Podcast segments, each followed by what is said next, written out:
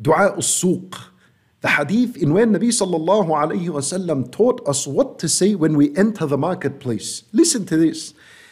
And Nabi sallallahu alayhi wasallam, he said, whoever enters the marketplace, whoever enters the stores, the malls, and he says, La ilaha illallah, وحده لا شريك له له الملك وله الحمد يحيي ويميت بيده الخير وهو على كل شيء قدير the one who says this as he enters the marketplace what's his reward كتب له بها ألف ألف حسنة Allah Azza wa Jal writes for him a million hasanat and wipes away from him a million sins وبني له بيت في الجنة and Allah Azza wa Jal builds for him a house in the paradise Allahu Akbar what is this reward you know why the reward was so huge because when you enter a marketplace the marketplace is not a place of dhikrullah it's not a place in where people gather and remember Allah rather the marketplace is the most hated place to Allah subhanahu wa ta'ala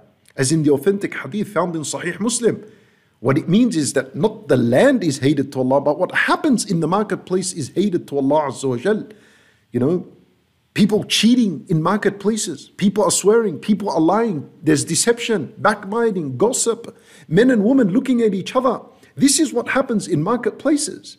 These are filth, these are hated places to Allah subhanahu wa ta'ala.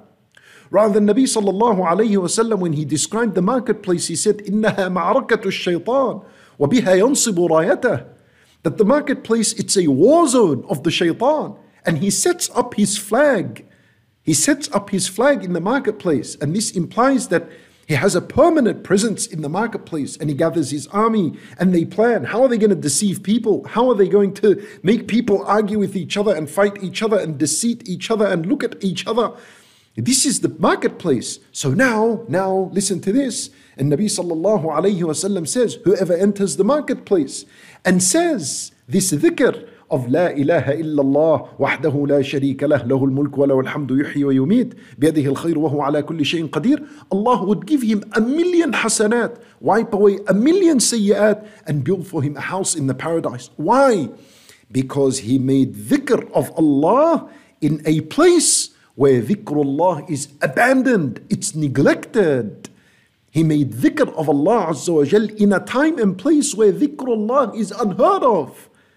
Rather, a shaitan is there, Allahu Akbar. So now you understand why he had such a high reward. And this, my brothers and sisters in Islam, is the point that I'm mentioning. That when you worship Allah in times where people neglect the worship of Allah, like in this month of Sha'ban, then your reward is huge. It's great with Allah subhanahu wa ta'ala.